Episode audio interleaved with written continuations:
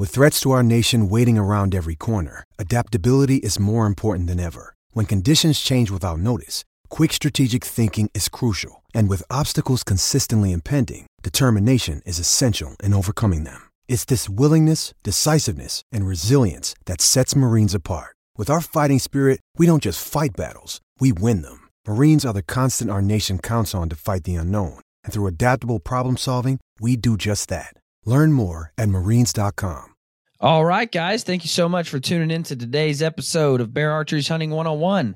I've got a special guest, somebody I've been wanting to have on for a while. He is a uh, been a faithful supporter of the show, listened since day one, always been good about sharing and helping the show. I've got Mr. Todd DeCapua. Todd is a bear archery pro staff shooter. He's a big fan of ScentLok. We have a lot of shared interests, but Todd has a passion for helping teach and inspire new hunters. He's the coach at his high school archery team. He's successfully gotten three kids involved in hunting, one of which now is is so involved in hunting that they're also on the Bear Archery Pro staff team. Guys, it's a good episode. We talk a lot of things. We also tell the story of his giant Delaware six point velvet buck. Guys, I hope you I hope you enjoyed as much as I enjoyed the conversation. As always, this episode is brought to you by our good friends over at ScentLok. Guys, deer season is here.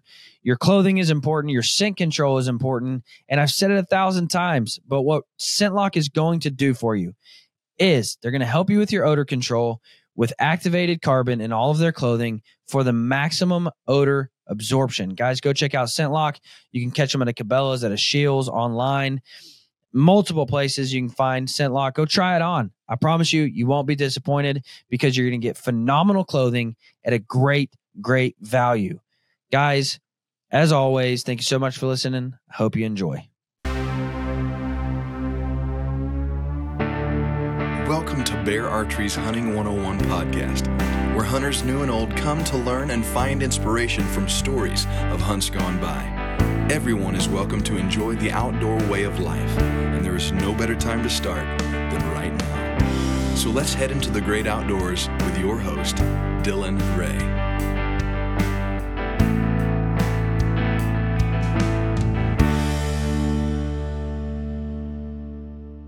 Guys, if you have been around archery much at all, then you've probably heard the name Lancaster. And for good reason. Lancaster Archery is well known worldwide and they have an incredible reputation worldwide. Why? Because they're archery experts on all things archery, from bow hunting to 3D shooting, from recurves to compounds. If it's archery, they not only sell the products, but they know the products. Guys, Lancaster is your one stop shop for all things bear archery, every compound, recurve, all the equipment.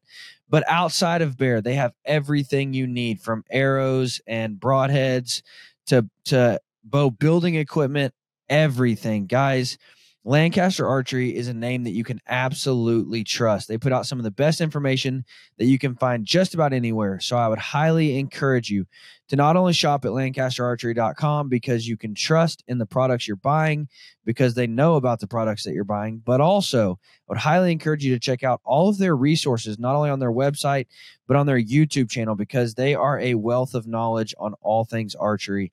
So, guys, check out Lancaster Archery. They're your one stop shop, not only for all of the equipment that you could ever possibly need that's archery related, but also all of the information that you would ever need that is archery related. LancasterArchery.com. Go check them out. All right, Todd. So before we jump into the heart of this conversation, man, give us an introduction to yourself, man. How you got to where you're at, kind of what all you do, and and obviously a guy that's very passionate about bear.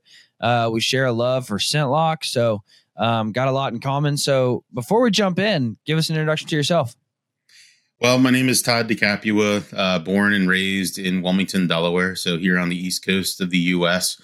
Um, kind of grew up in the area doing all kinds of fun things. Um, I started shooting a bow, believe it or not, when I was about 10 years old. And it wasn't until I got into college that I met my college roommate who was an avid bow hunter. So call it eight years, 10 years or so after I started shooting a bow just in my parents' backyard that uh, he said, Hey, you know, you're a great shot with a bow. How about we go and do some hunting? So um, that's where I started doing the hunting thing. Um, through my career, again, I've, I've worked as a professional, uh, predominantly as a software engineer um, and often as a, a, leader in many software engineering organizations. but I've had the opportunity to do that now for almost three decades. Um, the common thread, though, is the outdoors. And I think, you know, Dylan, as I look at the logo for the Hunting One on One podcast and I see Hunt, Grow, Inspire, um, this is really everything that I do. It just feels like day in and day out. So sharing in that passion and, you know, how is it that I can do those types of things and everything that I'm doing, whether it's outdoors types things or professionally. Yeah. And that, well, that's one thing that, you know, I, I don't want ever, I don't want people to think like when they see the title of the podcast, I don't want them to think, oh, that's just for beginners because mm-hmm. the, the process of hunt, grow and inspire, that's a, a lifelong process. You know, we always want to continue to grow. Um, and so I don't want people to just be like, "Oh, well that's just that's just for beginners." Like that's where you go to get your first information, and then you move on. Um I want to encourage people to continue to always grow, to continue to, yes. to continue to always learn more and strive to be better. And then inspire to to help others do the same. Um and so that's why you know, I kind of came up with those three pillars because we're never done growing, man. I remember my favorite show growing up in like the high school college years was Major League Bowhunter. And that was their was their motto was never stop learning. And that just stuck with me, man. Um, because we we tend to think and and I had a bad habit of that dude in college because I was working at a bow shop and and uh, you know I thought I was big time, dude. I knew how to tie a D loop, brother, and I thought I thought the whole world stopped with me when it come to hunting.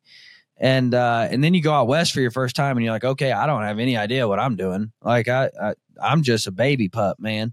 Then you That's head right. out on a bear hunt in delaware and you're like oh crap dude. I didn't i have no idea how this works.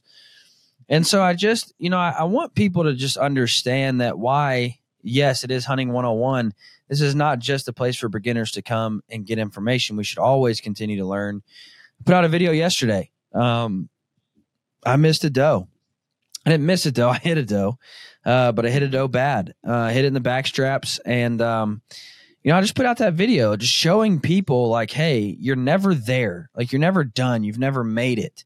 You know, some of the best hunters I know continue to strive to be better and continue to evolve and and change things. And so that's kind of why those three pillars exist. But um, man, yeah, I've always appreciated your support of the show. I've always appreciate appreciated your support of of myself, and so I'm I'm glad to finally have you on, man. This is fabulous. I, I appreciate the opportunity, um, and I think you're right. As as I watched your video, um, it's interesting because I think if you get out and you hunt as much as at least I do, I'm I'm hunting over 100 days a year. I can hunt. Uh, I'm very blessed to be able to be a part of um, some pretty elite parts of the state of Delaware and part of the Delaware Master Hunter group that we have. So as a result, we do some special hunts. Um, but again, I have the opportunity to hunt nine months out of the year. So when you talk about the experience that you had, and hey, you know, I, I didn't put the exact shot that I wanted on it. it. It's hard for us, I think, as hunters and as outdoorsmen to reflect on that experience. And that's nothing that we want for the game that we're we're chasing. Um, so again, having the the humility, I think, to share that publicly, like you did, uh, takes a lot. And I think for us as sportsmen, we can absolutely relate to that experience. But learning from that, and and again, I, I watched the video, ironically, and it's like, yep, I'm now back out in my yard and I'm practicing this shot. And I think you said it was like a, a 17 or 18 yard shot with your Fred Bear takedown. Again, it's one that you practice all the time. It's one that I practice, you know, 20 to 22 yards is where I practice all the time with my Fred Bear Grizzly. Same exact thing. It's like that should have been an easy shot. But again, reflecting on that, continuing to grow, continuing to learn, listening to other people, trying to figure out, like, hey, what more can I do here is critically important to your growth. Well, not only as sportsmen is it hard, it's hard as men. Like, I mean, it's hard as men to just say, I messed up. Like I'm not perfect. Right. I, I, didn't do the best job I could have. Uh, well, because we're prideful, arrogant human beings, that's that becomes difficult. And what happens is we are casting this shadow onto new hunters of we never mess up, we never miss, we never do wrong. And so then a new hunter gets into it, they mess up, they wound their first animal, and they're like, "Well, I guess I wasn't built for this." You know, I guess because mm-hmm. these guys they don't miss, they don't mess up. Well, no, we just we just do a poor job of showing you those things. We do a poor job of showing you the learning process of and what we go through as outdoorsmen, what we go through as sportsmen. We're just doing a bad job of that. It's not that you're doing a bad job of hunting. We're failing you and and showing you that we never mess up. And so right. that was kind of why and I and you know I struggled to put that out. Uh, to be honest with you, not because I'm prideful and because I thought, you know, I want to look good, but to the non-hunting community, they're like, "Oh, you wounded an animal. This is what's wrong with hunters, you idiots." Mm-hmm. But what the non-hunter doesn't understand is like, dude, I literally felt sick. Like mm-hmm. all day long, I felt like I had literally let down not only myself, not only the entire hunting community, definitely that deer. Um, now I did find solace in knowing like she jumped out to 70 yards, started licking her wound I mean, she didn't even know she got hit. She just mm. thought, well, something bit me. And so she licks her wounds and goes right back to brazing with the other does and mm. browsing with the other does. And uh, and so that's you know the the hunting community the hunting community gets it. The non-hunting community doesn't. And so um, you know, but a couple years ago on my old social media before it got all deleted, mm-hmm. I put out a video of a hog and I I hit a hog far back and never found it. And dude, the amount of comments of of negative people, not hunters, but but non-hunters, was overwhelming. But it's still our job to show that side of hunting. We have to. Now it's so true, and I think an important piece that um, it's part of the curriculum that I have the opportunity to teach with basic hunter education here in Delaware. Um, but really, when you look at that, the public aspect of this, um, it's it's five percent of us or so are hunters. Um, five percent are probably more on the anti-hunter. There's somewhere in that middle. You know, sometimes it's referred to as the ninety percent that are going to be considered uh, people who could be swayed one way or the other. But you're right. As as we're going through the community, you know, being mindful, having that situational awareness to know who are we speaking to, how should we be speaking to them? Again, do we harvest an animal? Um, again, are we field dressing animals? That's exactly what we're doing. So um, you're right. We absolutely, as a community, need to be aware of all of the above. Yeah. Now let's jump into. Um, you shot a banger of a deer last year. um, big old velvet buck. Not only, yeah. not only do I love big sixes, big sixes like just get me pumped, dude. Yep. Um, I was hunting a deer last year. I called him Forkinator because he was just giant. I mean, a giant six.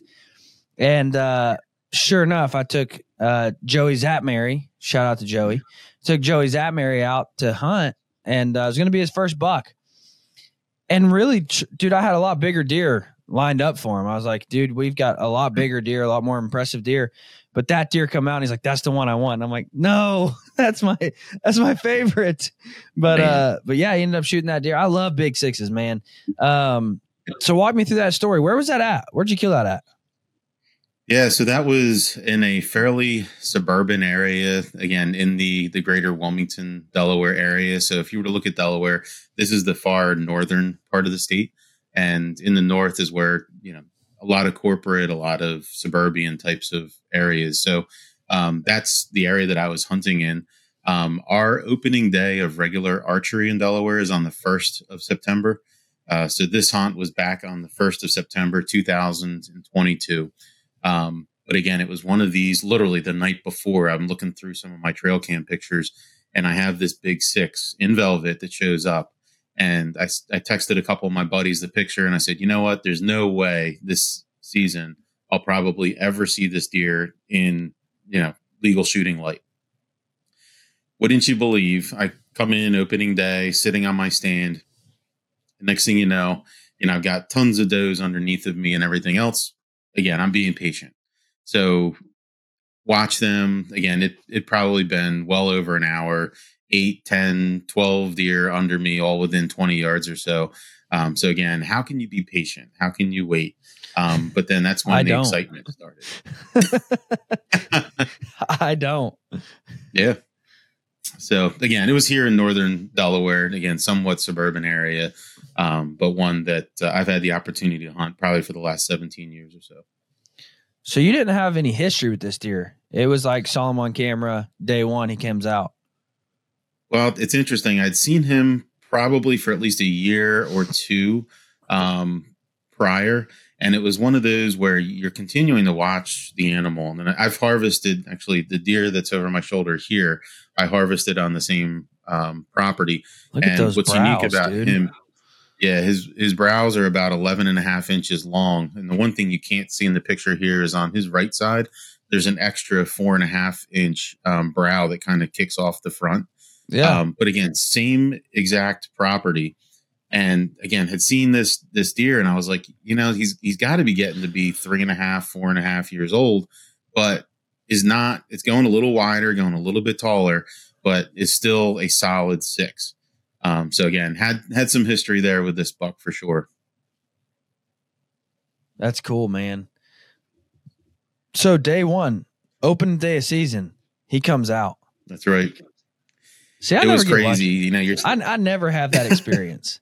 I'm the type of dude. that's like I've hunted, you know, 97 days, and it's on the 98th day I see a buck, and I'm like, what? What in the heck?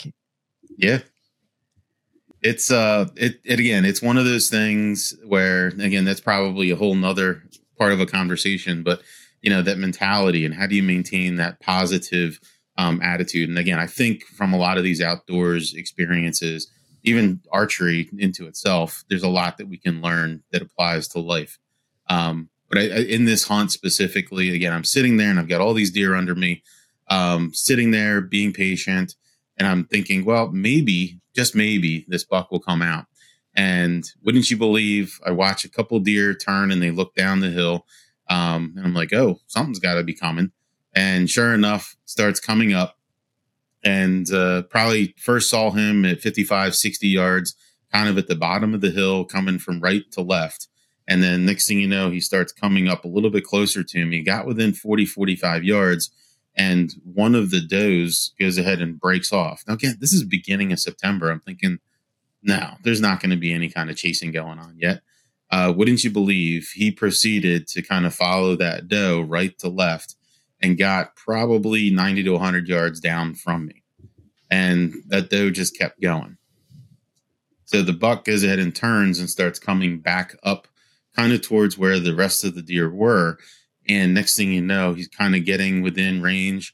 Um, there was actually a small, uh, like five point, maybe a two and a half year old, uh, one and a half year old, something in that range. Uh, and it was really funny to watch because I'm watching this younger buck kind of rub up against the big buck. Um, and next thing you know, you could see the six pointer kind of getting a little frustrated and you'd almost think like, oh, I'm going to push him away. Um, but believe it or not, he came within, um, I think it was about a 36 yard distance from me. And I had a tree limb in the way, but I ended up coming back into full draw. And so here I am, and I'm watching, watching. I'm like, you know what? I, I can't get the perfect line of sight. I think there might be a limb in the way. Well, wouldn't you believe I went ahead and I let the bow down? I'm thinking, all right, I've just got to wait. I'm going to get another shot. I need him to kind of come a little bit closer to clear that limb, and I need him to go perfectly broadside, and I need the other animal to move out of the way. Well, I didn't have to wait very long. All of it happened perfectly to script.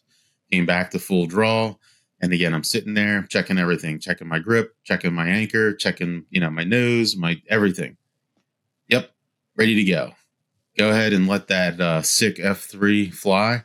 And wouldn't you believe? Perfect hit, nice pop. And uh, I ended up double lugging him. So he turned, he went probably about 40 yards and fell over dead. So again, just a, a phenomenal hunt and experience there.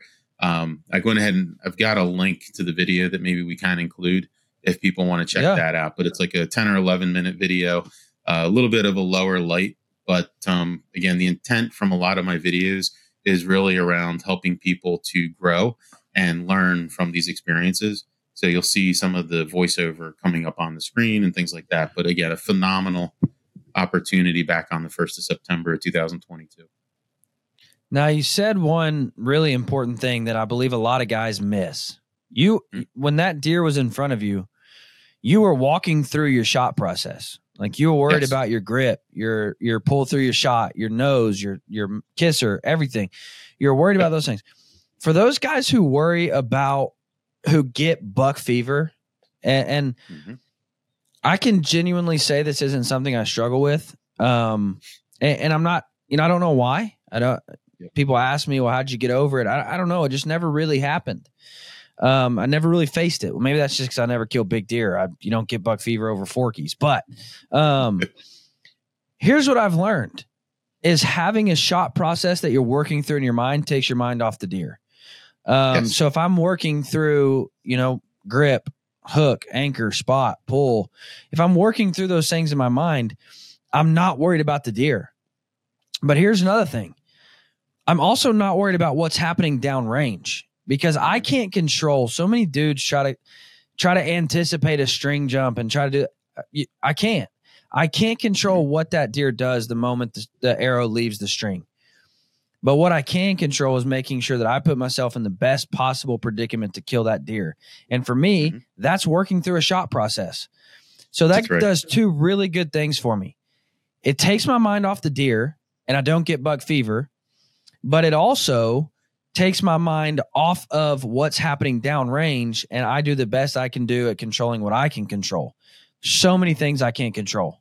I can't control the wind. I can't control if the if the deer jumps or ducks. I can't control anything that happens downrange, but I can make sure that I'm doing the best I know how to do. I know that, and so I I, I admire that you said that because so many guys, so many guys they practice year round a good shot process, and then a deer comes out and it's just all of that goes out the window, and they're only thinking about the deer, and so. Right um, really, really good job there holding it together, man, and thinking about what am I doing?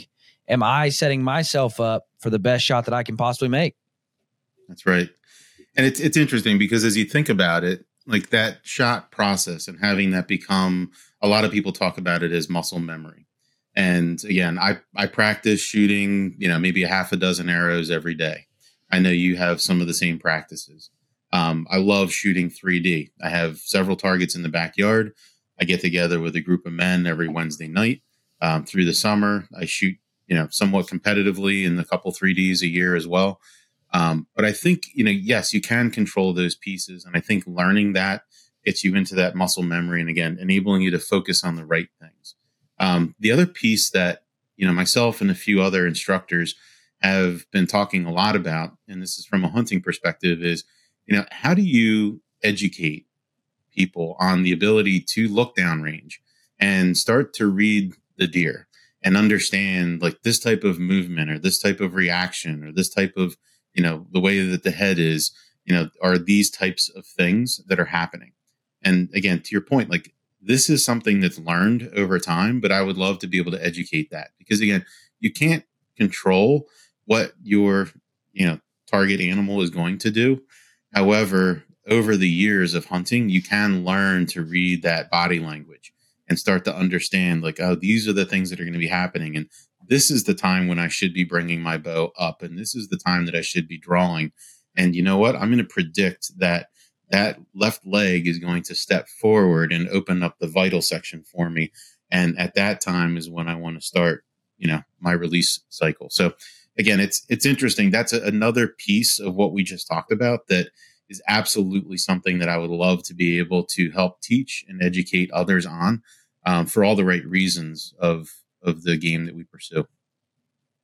Well, and that's something to where you know, again, you're you're learning these things all the time, mm-hmm. and it's not something to where okay, I've learned deer. I am a deer hunter. Like you continue yes. to learn things, and it finally dawned on me like a week ago. Um, I watched somebody shoot a deer, and they waited for that back leg or the the leg towards them to come forward so they can have a clean shot.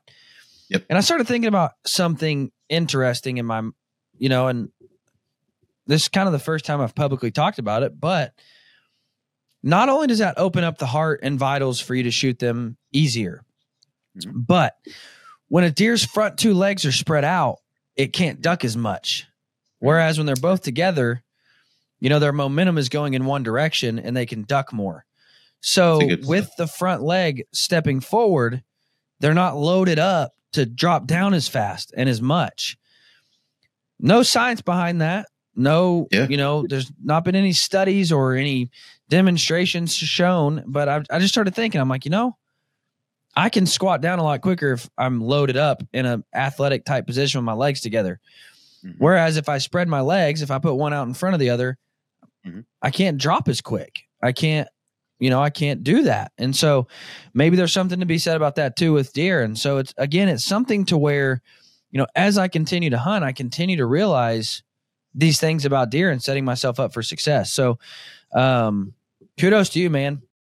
Guys, there's one fabric that if you're not wearing, you absolutely should be. It's a magic fabric. It changes everything about the way you layer, everything about the way you dress, everything about the way you hunt. And that is merino wool. I couldn't even begin to tell you all of the benefits of merino wool, and I'm going to miss some for sure. But guys, whether it's summer or whether it's winter, uh, this is going to keep you cool in the in the summer. It's moisture wicking. It's going to pull the moisture away from your body, but it's also going to hold your heat in the winter. It is antimicrobial. It doesn't smell. It doesn't hold scent like other fabrics does. So if you're out on a five day hunt, you don't have access to a washer. This is not going to hold your scent. It's not going to to get stinky and nasty.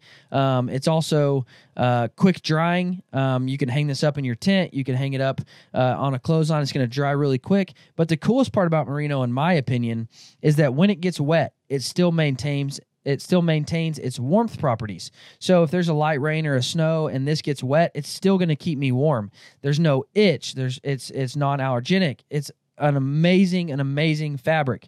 Minus 33. I stumbled upon minus 33 by accident. I was on backcountry.com and they were having a blowout sale. I needed some new merino for a hunt that was coming up. And so I I dove in, I bought it. And when I got it, it was the softest, best merino I have ever felt in my entire life. I've not worn anything but minus 33 socks for everyday life, whether I'm hunting, hiking, or just, you know, out for the day. I haven't worn anything but minus 33 socks in over a year and a half. Every single day, I'm wearing their underwear. Every single time I'm out hunting, whether it's a 100 or whether it's five, I'm wearing some sort of beanie to cover up my chrome dome and to keep that covered up and warm uh, or cool, whether if it's in the summer. But also, um, that UV protectant. I like to wear it in the summer. Um, guys, minus 33 does merino, in my opinion, better than anybody else does it. Go check out minus 33 for all your merino wool. And if you haven't ever tried merino, guys, you are missing out. It will change the way you layer, it will change the way you hunt. Go check out merino wool and go check out minus 33. Now, what do you uh you said you hunt 100 days a year. Mm-hmm. So do you hunt other things other than whitetails or are you strictly a whitetail guy? It's funny. I am predominantly a whitetail guy. Um, however, with the, the different um, instructing that I've been doing with hunter education, uh, I'm now getting interested in turkey. So uh, one of my co-instructors is a massive turkey hunter, and he's just like, Todd, you've got to go out and take the class. You've got to come out because you're going to be addicted. But uh, now the majority of the hunting that I have done has been deer hunting. Um, for about three years, I lived in Colorado, so I got to pick up a couple other species and, and game there. Um, but now predominantly deer hunting. Uh, the other thing is in Delaware right now, we're about eight to 10 times what a healthy deer herd should be. So, again, to be leveraged as a, a wildlife conservation tool in that space is, is something that I take uh, a lot of pride in, in being able to help best manage our existing herd and help to at least keep the population level. Now, you've got to have good bear hunting in Delaware, right?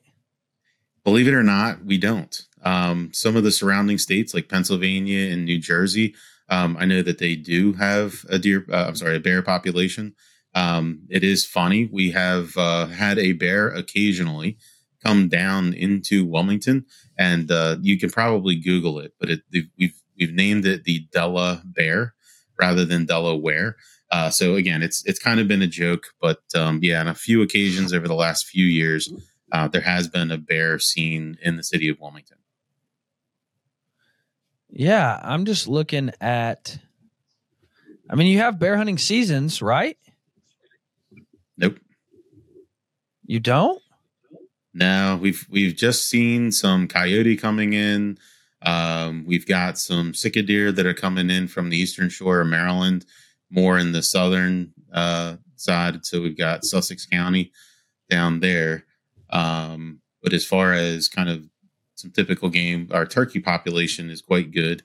Um, the deer population is pretty good. Um, but yeah, as far as bear goes, no seasons right now. Man, I and maybe I should have looked into that more, but I would have figured Delaware had good bears Not yet. because, like you talked about, you're surrounded by good bears. Um, That's right. yeah, I mean, you're set up for bears. However, I guess, I mean, speaking from myself, Kansas is surrounded by good bears, and we don't have bear hunting Yeah. seasons. So, um, Is that right? But we're also not set up for bears. You know, a bear ain't going to do well Right. in a wheat field with nowhere to live. Um, true. So, but man, I, I would have thought Delaware had good bear hunting. So, I learn something new every day. Absolutely. Now, is whitetail and turkey pretty much the only game that there is to hunt in Delaware? Um, good birds. I mean, what do you what do you have other than than deer and turkey? So there's a lot of waterfowl. Um, so Yeah. again, the snow geese uh, have you know we I think a lot of people have knowledge of snow geese in the world and what's happened from that population perspective. Um, Canadian geese is strong. Uh, the ducks are strong. Um, we've really done a lot as far as kind of restoring a lot of the the waterways to enable that population to have great places to to to live and to quite frankly thrive. So we do certainly have some good ducks uh, to go after. So again, on the waterfowl side, there's definitely a lot in the state of Delaware right now. You do a lot of duck hunting. I don't. It's it's funny. Like I've really focused on whitetail deer. Um, one of the areas that I hunt on the southern part of Delaware, I've heard sika, um, but I've never had the opportunity to harvest one. Um, but now predominantly whitetail deer is where I focus on. Very cool, man. Now, do you do you travel anywhere else to hunt any other states, or pretty much stick to Delaware? Well, it's interesting. So Delaware is a really small state. We're only about 100 miles long and 20 miles wide. Um, and of course, I've got buddies in a bunch of other states. Um, so I typically will alternate between like a Delaware and Pennsylvania or a Delaware and Maryland. Um, I have had the opportunity to hunt in Hawaii. And then most recently, I had an opportunity this past April to hunt in Florida. So again, phenomenal opportunities. Um, you know, kind of the two adjoining states with Maryland and PA, and then a little bit of traveling with Hawaii and Florida. What's been your favorite state to hunt in? Favorite place you've ever hunted? Gosh, that's a that's a tough one. You know, living in Colorado was absolutely beautiful. Um, enjoyed the fly fishing and the hunting there. Um, I, I think each location has provided such a different experience, and maybe that's part of what makes it really special. And quite frankly, being able to inspire others to do some of the same things is around. You know, what was that experience in Colorado, or what was that experience in Hawaii? you know, in Hawaii, I had the opportunity to hunt wild boar with a knife. And my guide was, you know, I don't know what generation Hawaiian, but his family was all native. And he was giving me the history of Hawaii and what kind of came to play out over the last hundred plus years. Um, so again, phenomenal experience there. Um, Florida was just unbelievably unique. Um, you've probably seen the pictures.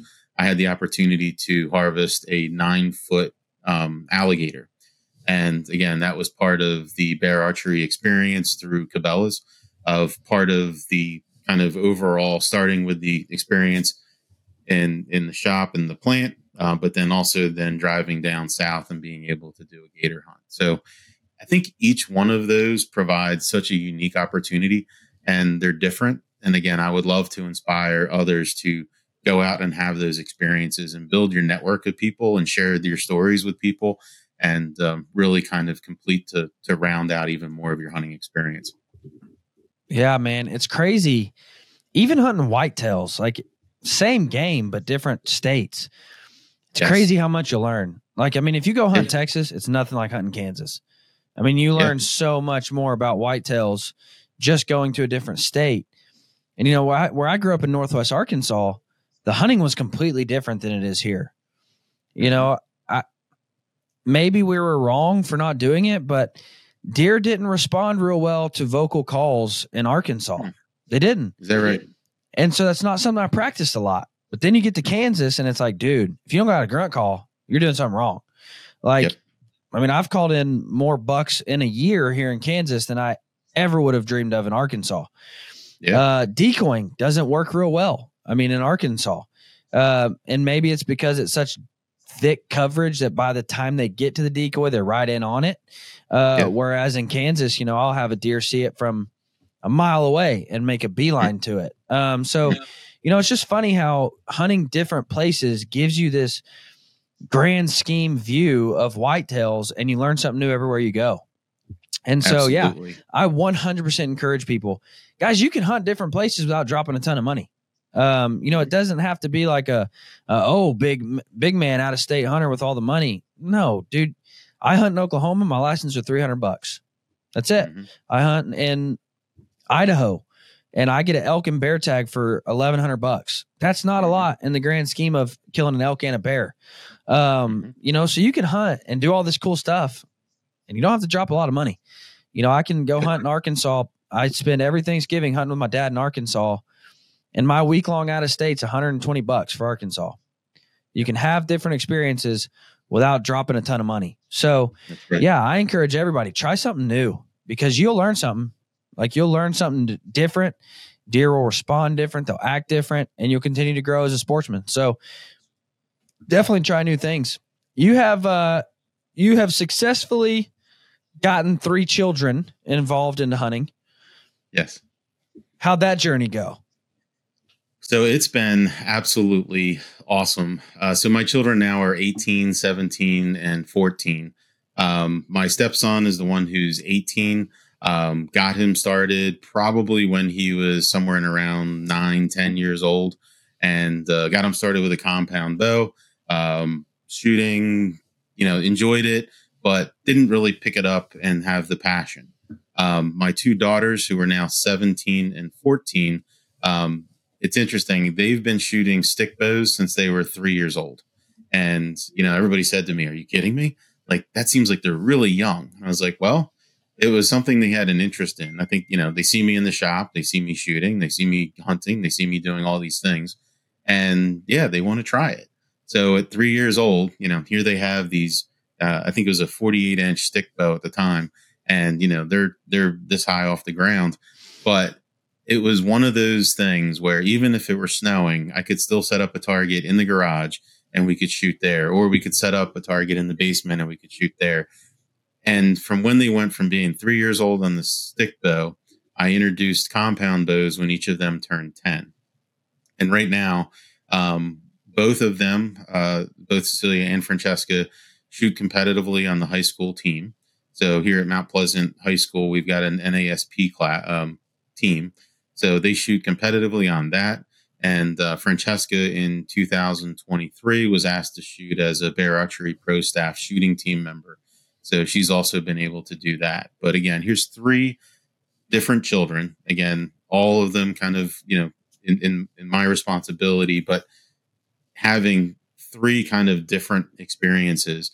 Um, the other thing that's been interesting is the, the middle one, Cecilia, who's now 17. I think it was a few years ago. She said to me, she's like, Daddy, you know, I, I love shooting my bow, but I just don't want to harvest an animal. And I said, you know what? That's great. You know, you are a phenomenal shot with a bow and competitively you are outstanding. And you know what? If, if you look at that kind of responsibility that comes with harvesting an animal, which we talked a little bit about at the beginning of the podcast is, you know, there's a lot there that as somebody who's a responsible sports person needs to think about. And you are taking another animal's life. Um, but again, for her to have that reflection point, again, highly respectful of that. Um, but again, with what she's been able to accomplish on the high school team, she's now looking at colleges and universities and she's saying, Oh, I wonder if they have an archery team. So she's looking to potentially take that moving forward. And then Francesca, who again, she shoots on the, the pro staff team with Bear Archery. Um, she's also continuing to grow. But again, she's 14. She's a freshman in high school, getting out there, helping get other people into the sport and helping them to grow and inspire them to to give it a go. Absolutely phenomenal to watch the journey. And again, these are my three children. Um, have had the opportunity to influence many others as well. Yeah, what's it like? You- You've mentioned coaching on the high school team. Dude, I Yeah. kudos to you, man. I don't have the patience for that. Um, I don't you know, and uh, that would be difficult. And I have had the very unique pleasure. Um, Mhm. Listen, I know my boy Coda. I know he's going to listen to this because he's like a massive fan of mine. Shout out to Nice. Coda. I've had the unique code, uh, pleasure of helping Coda get started with a bow. Yep. And uh, you take that and one on one, it's it's fun. It's it's it's you know you get to spend time with them, you get to talk with them. But I've thought about that, and I'm like, grand scheme of things, if you've got 14 kids all trying to launch an arrow at the same time, how do you even go about? How does that happen? How, how do you do that? It's- how do you coach that mag like that size of group? Yep. At one time. So so last year was the first year that we brought this into the high school. And believe it or not, this is the only high school in the state of Delaware that offers an archery program. Um, but but you show up on day one and you know you have some of the information sessions and everything else. But at the end of the day, you don't know who's going to show up. Um, we had 26 students last year on day one show up. Oh my gosh. Then you find out, oh, by the way, Todd, we've got six weeks till our first competition. Oh, that's good. And then of those 26 students, guess what? There's only two of them that have ever shot a bow before. oh and yeah. one of them happens to be your daughter. The other one is your daughter's boyfriend, which you also trained how to shoot a bow. So basically, I had 24 students that had never shot a bow before, and we had to be in competition form within six weeks. So again, having them go through all the learnings and the NASP program provides you with a lot of resources and quite frankly, the education that I wish I would have had when I started shooting a bow. Um, but it was just absolutely amazing to be able to work with these students and to watch how some of them just have natural talent for shooting a bow and arrow. And literally, like the hair on the back of my neck is standing up right now because I was working with these students that, you know, you're having to show them this is the proper grip, this is the proper stance, this is the proper, you know, you talk about draw cycle, like all of this is foreign to them, and you're starting from square one but to watch them listen, watch them learn. And again, we're only sh- shooting uh, on Thursday afternoons, one day a week. That's it. Um, and then, you know, you have a string bow that you teach them how to build and use that so they can practice at home and bring that with them every week. Um, have them pair up and learn from each other and help them with, let me, Dylan, let me look at your stance. Let me see how your bow arm is. Let me, all of these things um, are, are resources that are provided to you as a coach that helps you to educate these students. But let me tell you, just a phenomenal opportunity there to be able to be a volunteer coach at the high school archery team level. And again, day one, 26 students show up. You've got six weeks to get them into competition form, and only two of them have ever shot a bow before. Okay, so because I am ignorant, what what are you? What bows are you using? Are you using like recurves? Or are you using like a wheel bow that has no back wall? Or are you using what? What are you using? Yep. So they're the Genesis bows. So all the NSAP, Oh, yeah, yeah, NASP, it's the same exact bow, same exact arrows. So again, competitively, it's everything's the same. But yeah, we're starting with the Genesis bows. So again, there's a, a bit of a single cam on there. Nothing too aggressive, pretty adjustable from a weight perspective, but they tend to be lighter. Now those don't have a draw length on them, right? That's like a, They do not. a- okay, so that does save you like on having to figure out and set up bows for each kid because that was, in my opinion, that's one of the biggest things to tackle. You know, um, Yeah. very cool. Now, have Yeah. any of those students became hunters because of this? Have you turned any of So those inter- archery students into bow hunters? It's it's interesting you say that. So again, some of the the other volunteer things I get to do with hunter education here in the state of Delaware. So I had the head of hunter education say to me, "Hey Todd, do you think in that high school that any of the students would be open to having a basic hunter education course taught so that they could learn and they could start getting introduced into hunting?" So to answer your question directly, the answer is no, I've not. Um, but I've started socializing this with my youngest daughters also in the JROTC program. So when I was speaking to um, a couple of the people in her group, uh, I said, you know, would you guys be interested in anything like this? Um, a hunter education program that would provide you with the basics and enable you to start getting into the woods. Um, and there was a lot of interest. So, again, what I need to kind of work through now, and maybe there's some people who've done this before that can provide me with some inputs, is you know what is the best way to be able to do that. And again, given that our hunter education program is one that I, t- I teach it on a Thursday night and then all day Saturday, and we do a live fire exercise on Saturday. Um, so again, with that, I think I would be best off having everything at the state training facility um, and providing that environment for the students. Um, but maybe maybe some other people have experiences with how to do that. But that's absolutely something that I would love to be able to do. And again, it follows that same journey I did. I started with a bow, and it wasn't until I met my college roommate that I had somebody who said, "Hey, let's go hunting. Uh, you're very proficient with a bow and an arrow. Let's go." I don't know if it ever came to be, but I remember being reached out to by Morrell Targets, and they were starting a. Oh, I want to say Archers USA is what it was called. I, I could be wrong, but part of what they were wanting to develop was a kit, like a bow hunter's kit that goes on those Genesis bows.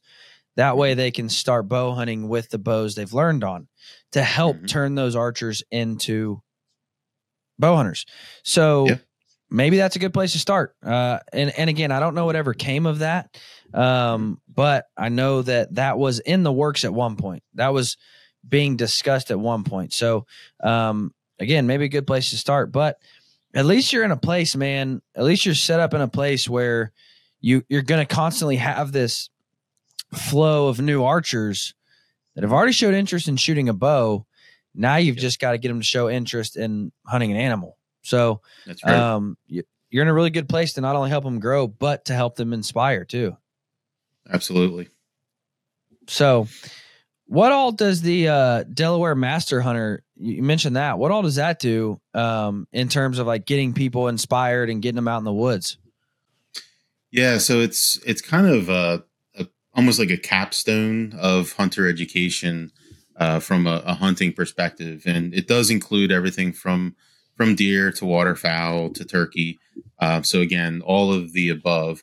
Um, there's also some required classes. Um, so again, it's it's almost like you've got the capstone Delaware Master Hunter course, and there's requirements to be able to get there. So there's years of experience. There's um, you know you need to take a certain number of other classes or prerequisite classes before you can take the Delaware Master Hunter class. Um, but it's one that again, as I was looking at my journey and trying to grow more in hunting, I was like, well, this is offered. Wow you know, let me try to go ahead and do this. And I actually took an online class that was offered in Kansas on trapping as one of those prerequisites. So again, it was something I could do online. And again, this is probably a decade ago, but actually it's probably more than that. Sadly, as fast as time's going now. But um, again, that was a class that I could take online, learned a lot. And now, you know, I've got a buddy who he does trapping and this is his part-time job and he said, "Hey, you want to come out and learn more and get hands on? Outstanding." But um, there's, I guess, a little over a hundred Delaware Master Hunters right now. Uh, we do so. That's how you kind of get to that Delaware Master Hunter. Um, then from that, it's a lot of wildlife conservation, a lot of education. Um, so again, we have the Delaware State Fair every year in Harrington, Delaware. Um, there's typically Fish and Wildlife has a trailer is set up with archery. Um, so again, it provides us as Delaware Master Hunters to go down and volunteer and help people get their first experience with shooting a bow and arrow. Um, or, you know, we're out doing, you know, some work in a preserve, um, which could be, you know, cleaning up. It could be checking all the stands. It could be other types of activities. Uh, there's, of course, we've got the hunting fishing day um, that is a huge attraction to bring out all the youth and get them using fishing rods, using bows again. But it's a lot of it is around education, wildlife conservation.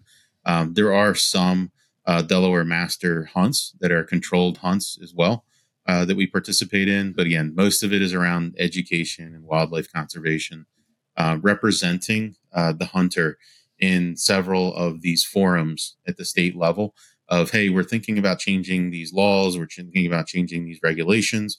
Again, we have that opportunity to represent the hunter here in the state of Delaware. That's awesome, man. So, you know what's coming. You've heard the podcast for however long. What's your yep. uh what's your hunting 101 field note you've got that the that the listener can take and make themselves a better archer, a better hunter with? So there's there's so many to come to mind, and you're right. It's funny. I think as I'm driving and I'm listening to the podcast and I hear everybody put their ideas out, um, so many great ideas. Um, there's there's if I had to have one, uh, something that I've started doing is uh, tying a constrictor knot as my kisser button. Um, so again, I use the D loop material to tie. And again, if you just Google constrictor knot, you'll see it come up. Um, it's a very simple knot to tie. Um, but as I was, you know, working in shops, um, helping out different dealers and, and putting these things together, and I started, there's got to be a better way because, you know, kisser buttons, they weigh a little bit, maybe they'll slow down your feet per second. But more importantly, so many people, I think, have been shooting, and all of a sudden, oh, I had one of my brass clips uh, come loose on the bottom of my kisser. I need to go fix that well, okay, then you're done shooting for a little while, unless you happen to be at a shop. Um, or I shoot and my kisser button flies off. Again, no big deal. You can still shoot, but it, there's that confidence side of your equipment that you come used to. And again, that shot process where it's, yep, kisser, nose, everything's lined up.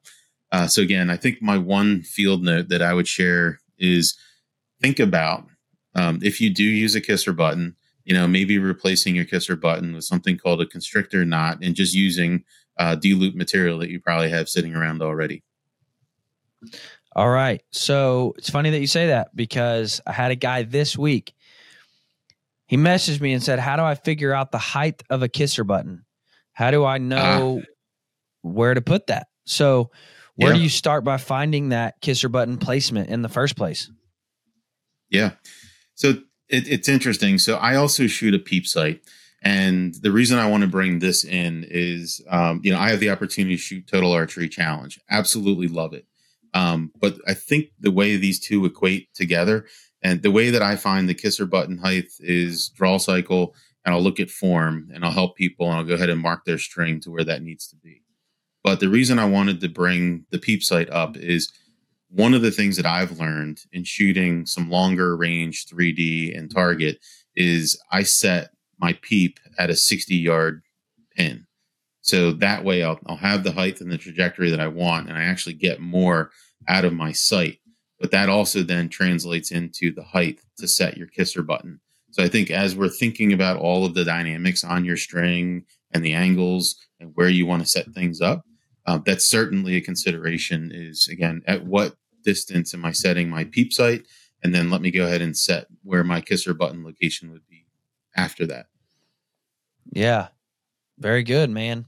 Now where all can they find you at? If they want to come and follow you watch your videos see everything you got going on where can they find you at? So if they were to look up red arrow addiction um, you will find red arrow addiction on youtube. You'll find it on instagram um, I'm also DE Hunt Master on Instagram. Uh, so those are probably the easiest ways to go ahead and find me. Uh, of course, uh, if you want to email, don't uh, don't spam me. But uh, I'm also Red Arrow Addiction at gmail.com. Uh, again, would love to get any insights. And again, as we are all hunting, growing, and trying to inspire each other, would love any feedback and inputs from you, as well as any tips that you might have. Yeah, man. I'll give anybody my email, but I made the terrible mistake of sharing my phone number one time. I'll never do that again. That was nope. uh that was a lesson learned quick. I uh That's right. Figured that out the hard figured that one out the hard way. So don't have to worry about that one anymore. Guys, I'm an arrow junkie. I love arrows. And I have found a fondness for deer crossing archery. Everybody makes a good arrow. I'm not saying that anybody out there makes a bad arrow, but what really sets deer crossing archery apart is when I call them, I'm going to get a the owner on the phone. I'm going to get the guy that's building my arrows on the phone and they're going to walk me through a complete custom build. They're not shipping me a box of arrows that they ship out to everybody. I'm going to pick my knot colors, my fletching colors, my wrap colors, the fletching configuration I want on the arrows. Not only that, I'm going to walk him through my setup. I'm going to walk him through what I'm looking to get out of this setup.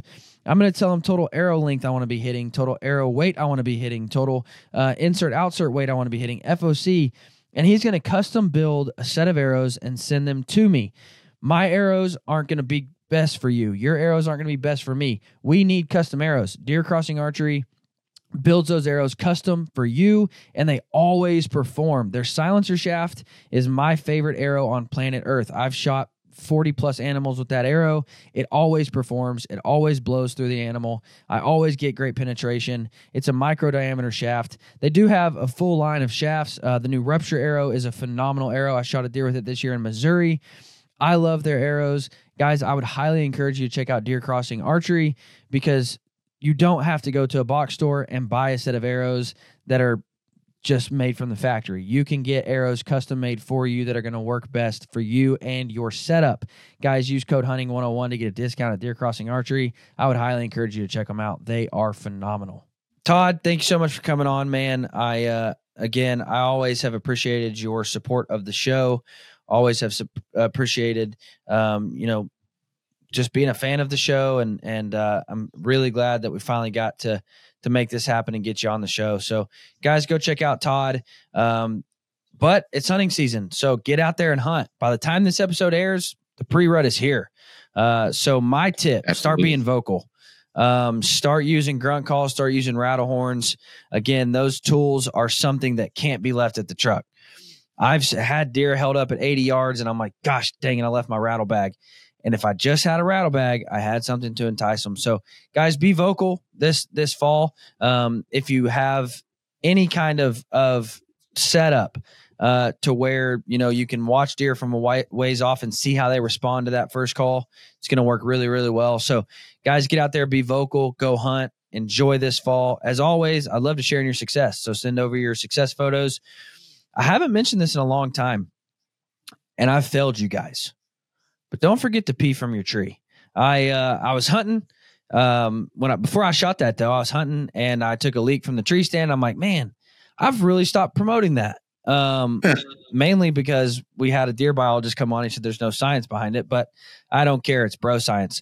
I have found success when peeing from a tree. So make sure and take a whiz off that tree stand. It can't hurt you and it will help you, in my opinion. So, guys, as always, thank you for listening. You guys have a fantastic week.